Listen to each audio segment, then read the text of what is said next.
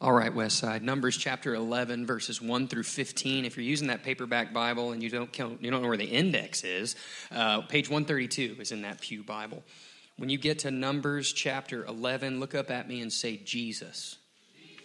Jesus. Amen. Amen. Upon the conclusion of the reading of the text, because we are thankful for God's word, I will say, This is the word of the Lord, and you can respond with thanks be to God. Please have your eye on Scripture. Numbers chapter 11, verses 1 through 15. And the people complained in the hearing of the Lord about their misfortunes. And when the Lord heard it, his anger was kindled, and the fire of the Lord burned among them and consumed some outlying parts of the camp. Then the people cried out to Moses, and Moses prayed to the Lord, and fire died down. So the name of that place was called Taberah, because the fire of the Lord burned among them. Now the rabble that was among them had a strong craving and the people of Israel also wept again and said, Oh, that we had meat to eat. We remember the fish we ate in Egypt that cost nothing the cucumbers, the melons, the leeks, the onions, and the garlic. But now our strength is dried up, and there is nothing at all but this manna to look at. Now the manna was like coriander seed, and its appearance like that of bdellium. The people went about and gathered it and ground it in hand mills or beat it in mortars and boiled it in pots and made cakes of it and the taste of it was like the taste of cakes baked with oil. When the dew fell upon the camp in the night, the manna fell with it.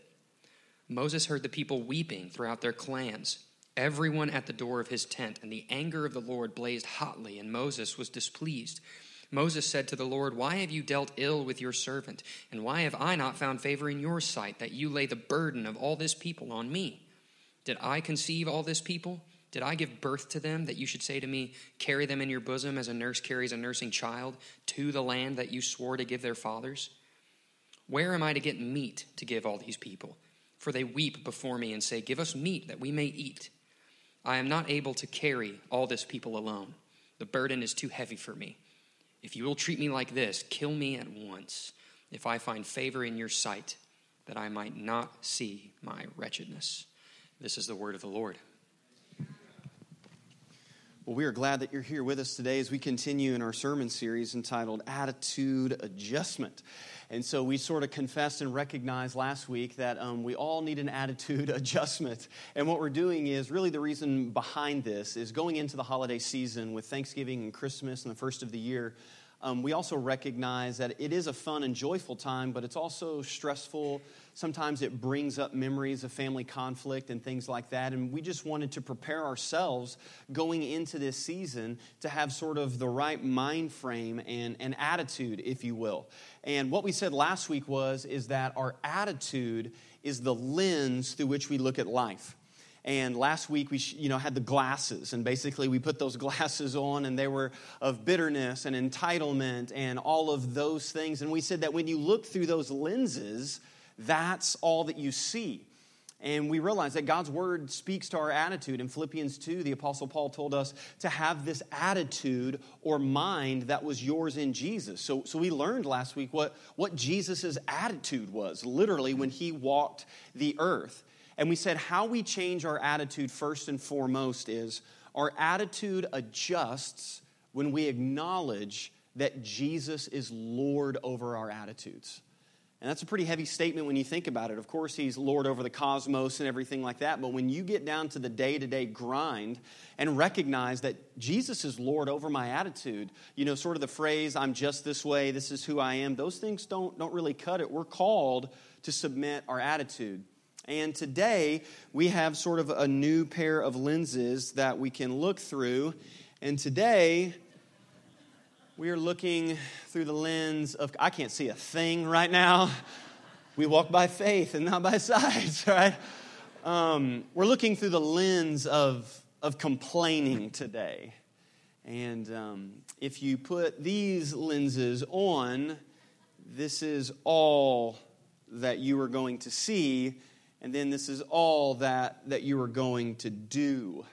And the reason why we're sort of looking through these lenses is I think um, out of any attitude, really, a complaining attitude um, reveals some things. But what's crazy about it is we complain so much as a society that there is now actually an official legal way to complain.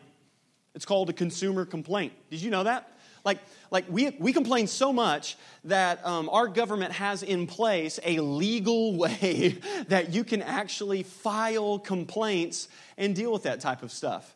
And as I looked up what, what uh, some of the top 10 uh, lists and complaints were, I was astonished to realize 2.68 million official consumer complaints were filed last year.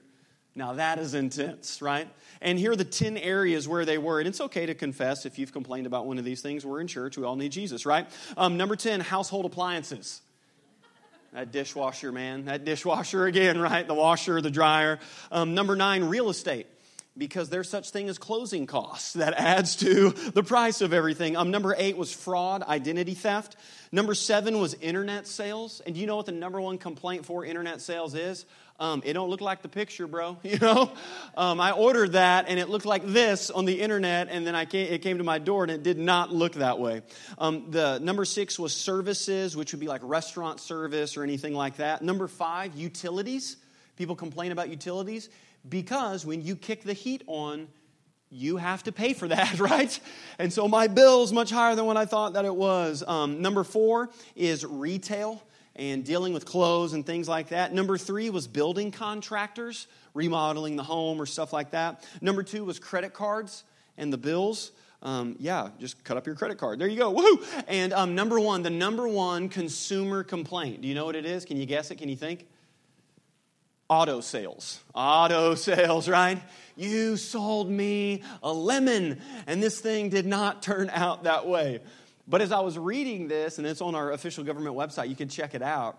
This is really the, the thing that I want to narrow down on, and this is the type of complaining that we're talking about.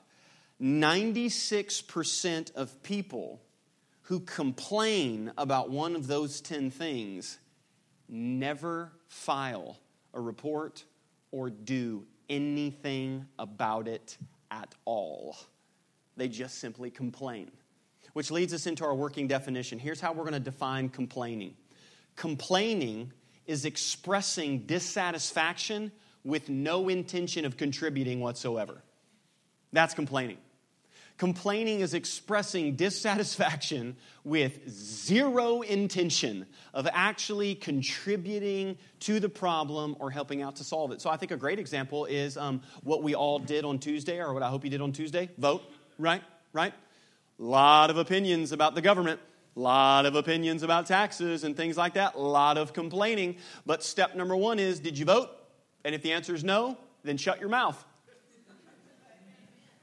I mean, right? Complaining is expressing dissatisfaction with no intention of contributing whatsoever. Um, last Sunday, I watched Tom Brady and Aaron Rodgers duke it out on the football field. Exciting game, that's awesome.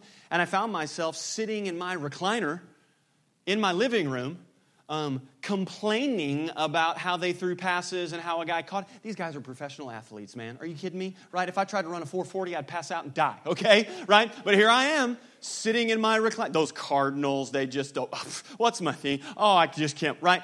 Complaining, complaining with no intention of contributing to do anything. And what we're going to find out as we look at God's Word because that's what we need to study, right? God's Word, is that there's something underneath this issue of complaining. But Numbers chapter 11 is pretty odd place to be, if you will, really. But it's right there in our text. Look at verse 1. Um, and the people complained in the hearing of the Lord. But here's what you need to know a little bit of the uh, background on Numbers chapter 11. So, um, the book of Genesis ends with the people of Israel, the, the Jewish heritage, just booming and multiplying because of the promise that God gave Abraham. Remember Abraham, right? Father Abraham had many sons. Remember that one, right? When you were in Sunday school eating the wafer crackers, sugar free Kool Aid, right? We can't have the good stuff. Or, anyway, and so they're, they're expanding, the promise is happening, but then the book of Exodus opens up and they're in slavery because they forsook God's way. And so Egypt comes along and snatches them up, and they're in slavery, and they are begging to be set free. And praise be to God, He sent Charlton Heston to set the people of Israel free. And Moses steps in, right? and he leads the people of Israel out of, I mean, the parting of the Red Sea, the Passover, the plagues, the pillar of cloud, the fire. I mean, just incredible miracles happen. And what theologians call this section is the wilderness journey. So in Numbers chapter 11, it's about a year that they've been wandering around in the wilderness as God is preparing for them a promised land, right? The land of Israel. And so he's promising them this land, but there's some things that need to happen first. And then we see that the complaining sets in. But here's what's interesting this story and Numbers chapter 11 is told multiple places in the Bible. And actually, the Apostle Paul uses Numbers chapter 11 when he's writing to a, a, group of believers like us, and he reminds them about this story. And this is what he says in 1 Corinthians chapter 10.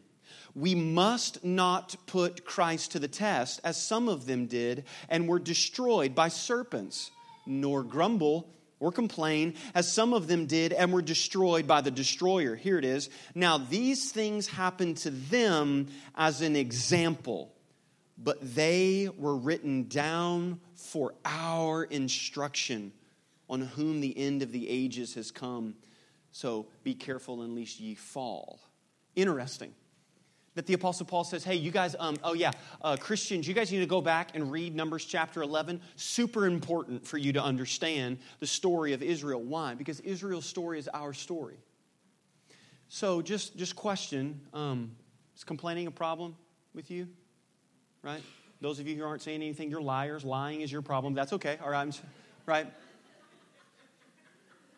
I think all of us struggle with looking through the lens of, of complaining.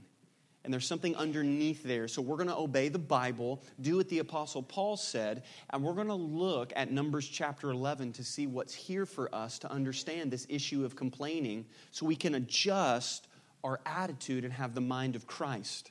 And so the first thing is this it's a really great point right off the bat. Um, complaining is a sin. Just right out the gate, point number one. Boom, there you go, right? Um, look, here's how the story goes. And the people complained in the hearing of the Lord about their misfortunes. Really? God just split the Red Sea, the Passover, all of that stuff, but my misfortunes, right? We're going to have a lot of fun using that tone today. And when the Lord heard it, his anger was kindled, and the fire of the Lord burned among them and consumed some of the outlying parts of the camp. Now, here's what's interesting. Um, I learned this this week that, so, so here's how it's going. They're, they're in the wilderness. They're complaining, and they're complaining about their diet, right? I mean, look at this diet. Their breath was kicking, man. Um, cucumbers, melons, onions, garlic. Like, goodness gracious, right? And they're complaining that they don't have any of this to eat. Where are we going? We don't know, right? That's what they're doing.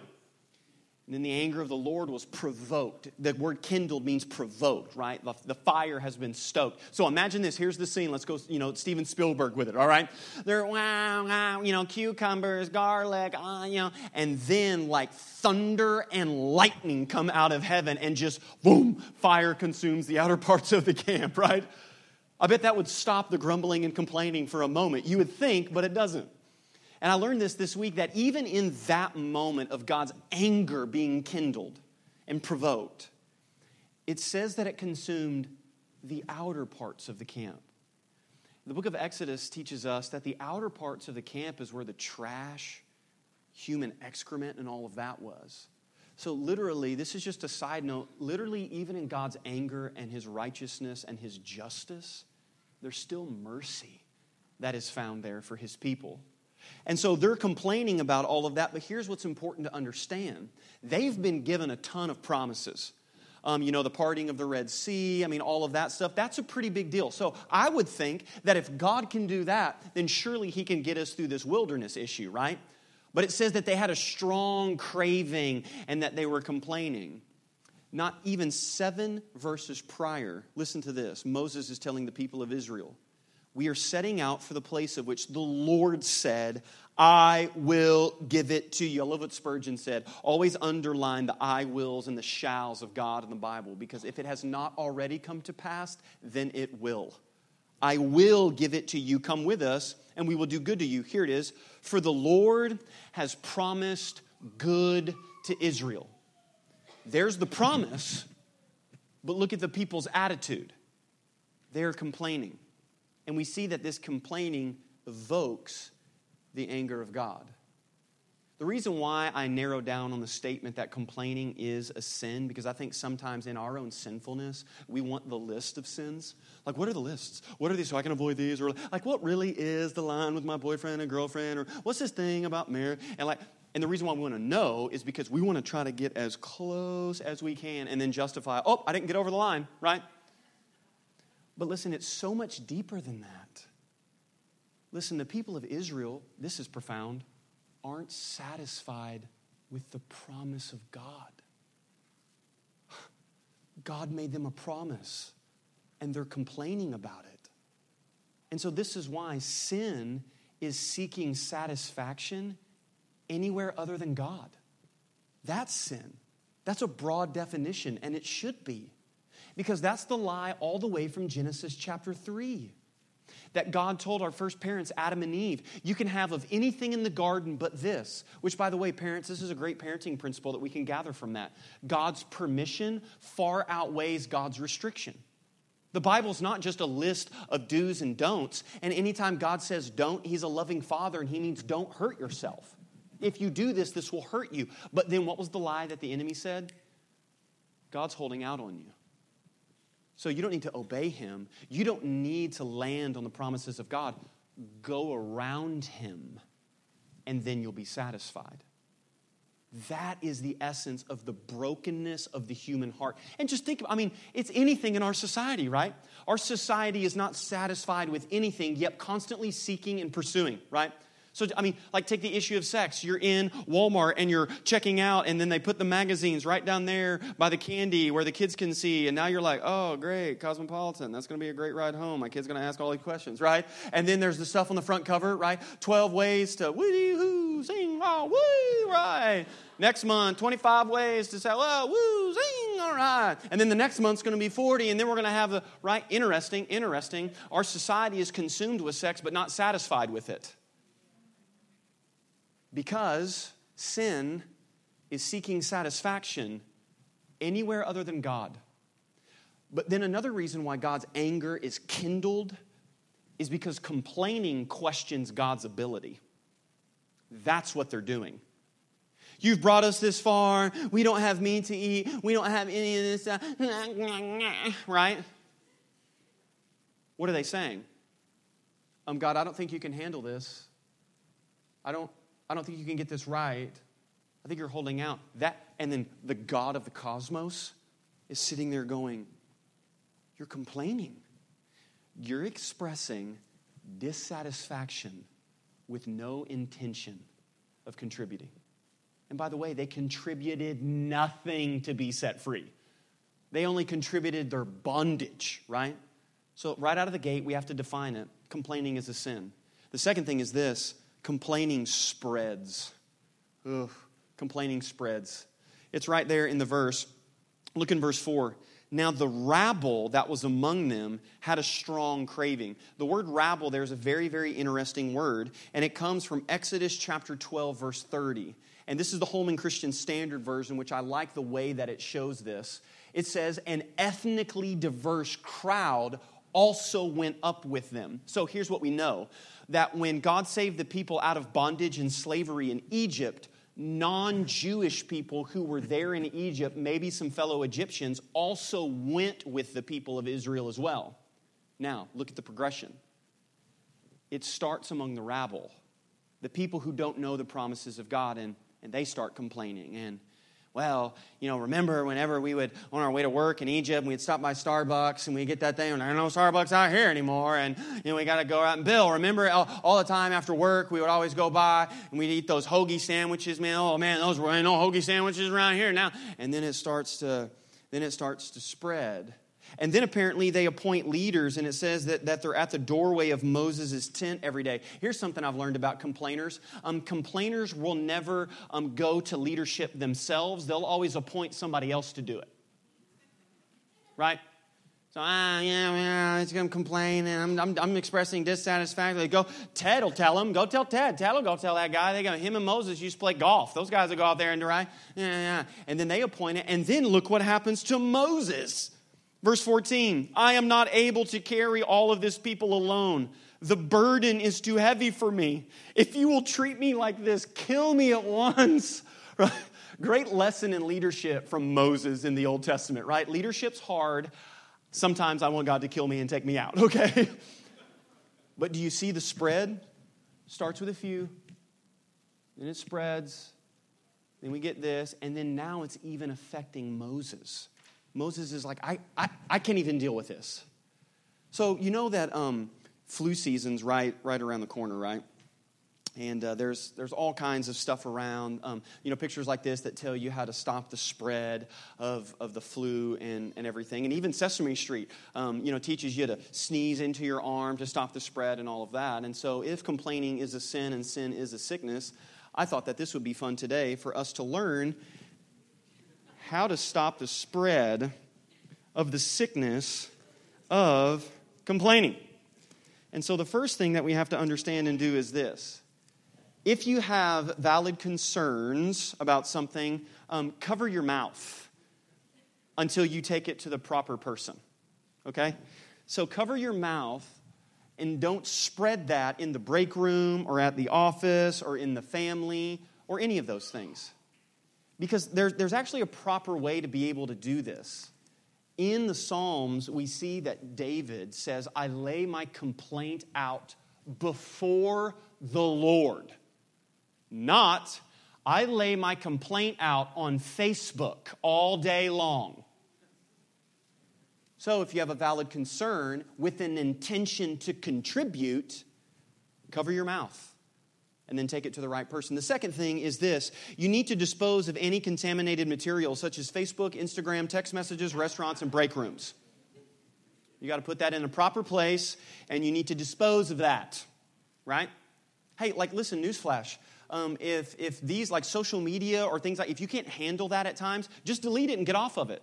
I promise you the sun will still rise and the world will keep on turning, baby, you know? If you know that I'm going to this restaurant and all I do is ever complain and do, don't go. And hey, listen, many of us complain constantly about our job, about our boss, and all of that. Get a new job. That's a sign of wisdom. A sign of wisdom is not entering into a situation that I know the situation will overpower me and change my attitude. The third thing that we need to do to stop the spread of sickness, of complaining, is wash your hands in the waters of repentance and wash away complaining that you have done in the past or in the present. Do you know how powerful it could really, literally be in your workplace, in your marriage, at your home, or anything?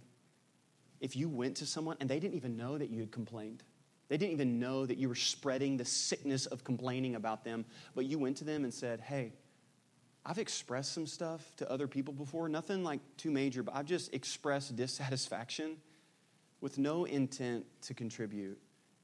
And you may not even be aware of this, but, but I'm sorry.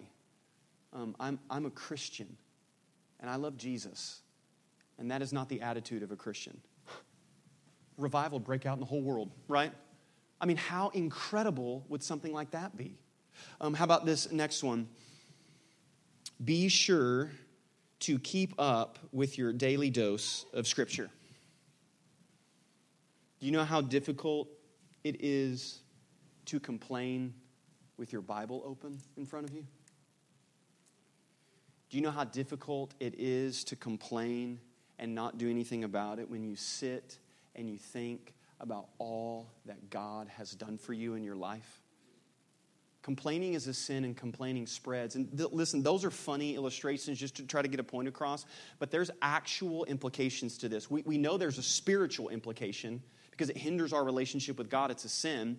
We know there's a social implication. Like, I don't know anybody like, yo, let's go hang out with Joe. That guy's the best complainer that I know. It'll be a great night of dinner and a movie with Joe. He'll complain about everything, right? Nobody's doing that, so that hinders you socially. But did you know that it also hinders you emotionally and physically as well? So, Stanford Medical School did an experiment with two groups. The first group they put into a room and exposed them to complaining negative video footage, probably the news or something like that, okay? And they were exposed to that for about an hour's time, just negative, harsh stuff. The second group, they exposed them to positive affirmations, positive correcting statements, and those type of things. And then they gave each group a problem to solve. Do you know what group did it in double the amount of time than the other group? The group within the positive affirmations completed the problem in almost double the amount of time.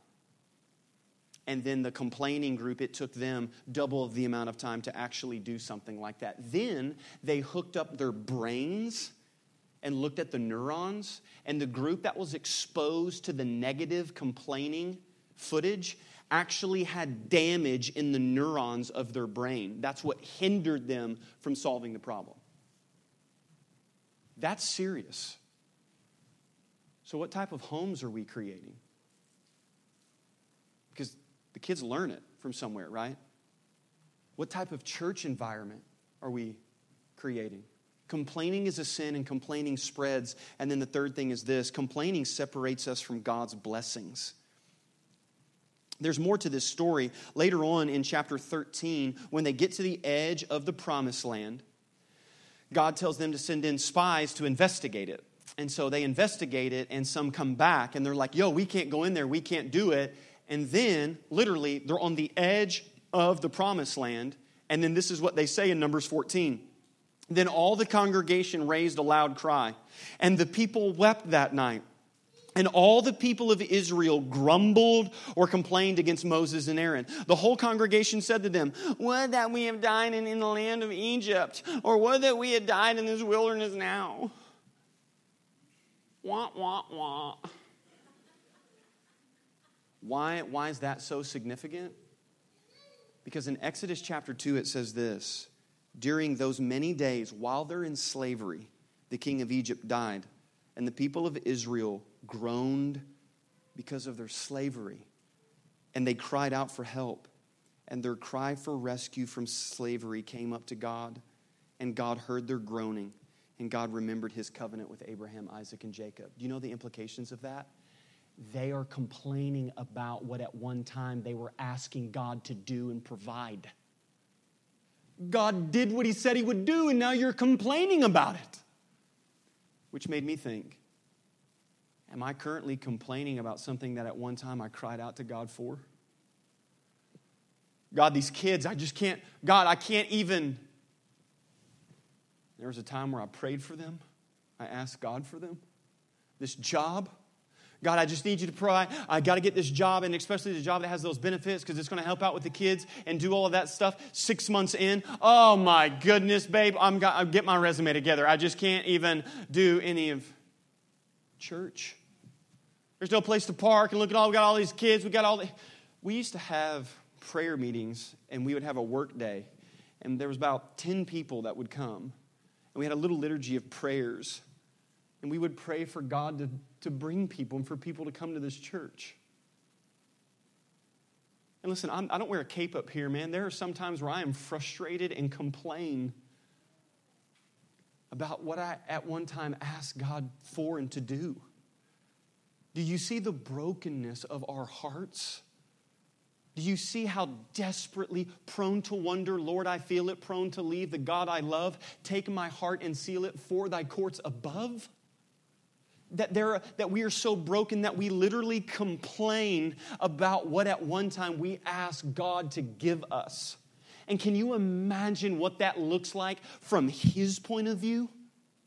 I mean, parents, have you ever had your kid, or, you know, they, they said, hey, I want something, a peanut butter sandwich, and you make them a peanut butter sandwich, and you put it, it in front of them, and they're like, this? And you're like, hold up a sec. I mean, let's just step outside and let's deal with this, okay? Imagine that from our Heavenly Father's point of view. So, what's underneath all of this? Why is this so serious? Why does the New Testament writers want us to look at the, all of this stuff?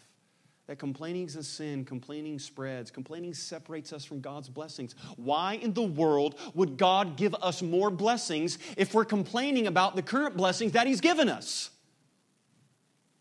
And the last thing is this contentment stops. I'm sorry, complaining stops with contentment. You will never find someone who has a content heart and has a complaining mouth. A complaining mouth reveals that there's an uncontent heart.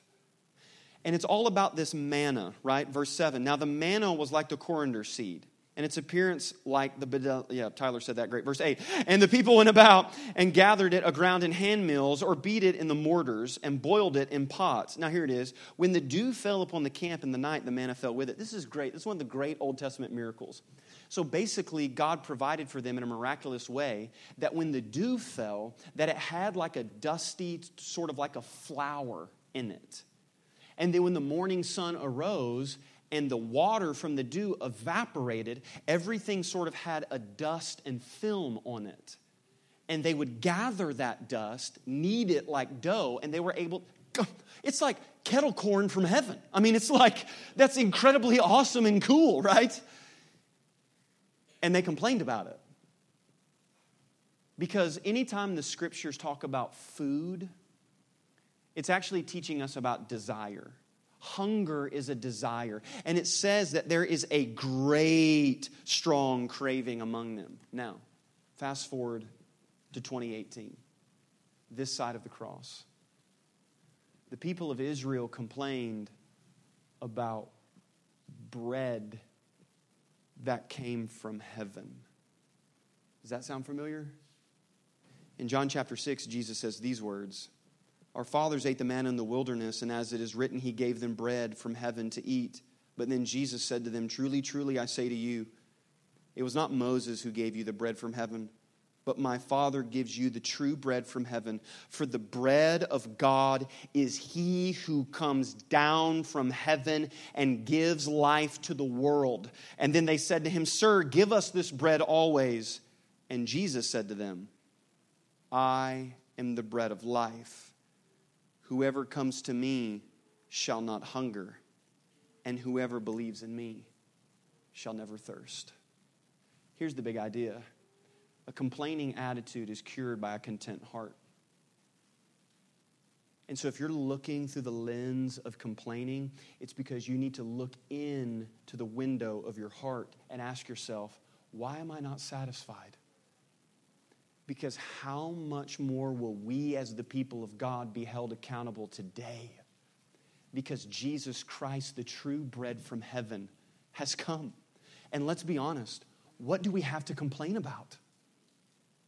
What do we truly have to complain about? Jesus would say later on in Matthew chapter 12, For out of the abundance of the heart, the mouth speaks. So, why do we narrow down to look at looking through the lens of complaining today? Because looking through that lens allows us to look through the window into our own heart.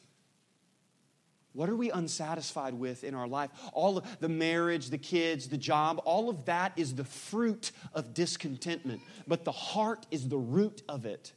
And Jesus says, when you eat of this bread, you'll never be hungry again. You will never thirst.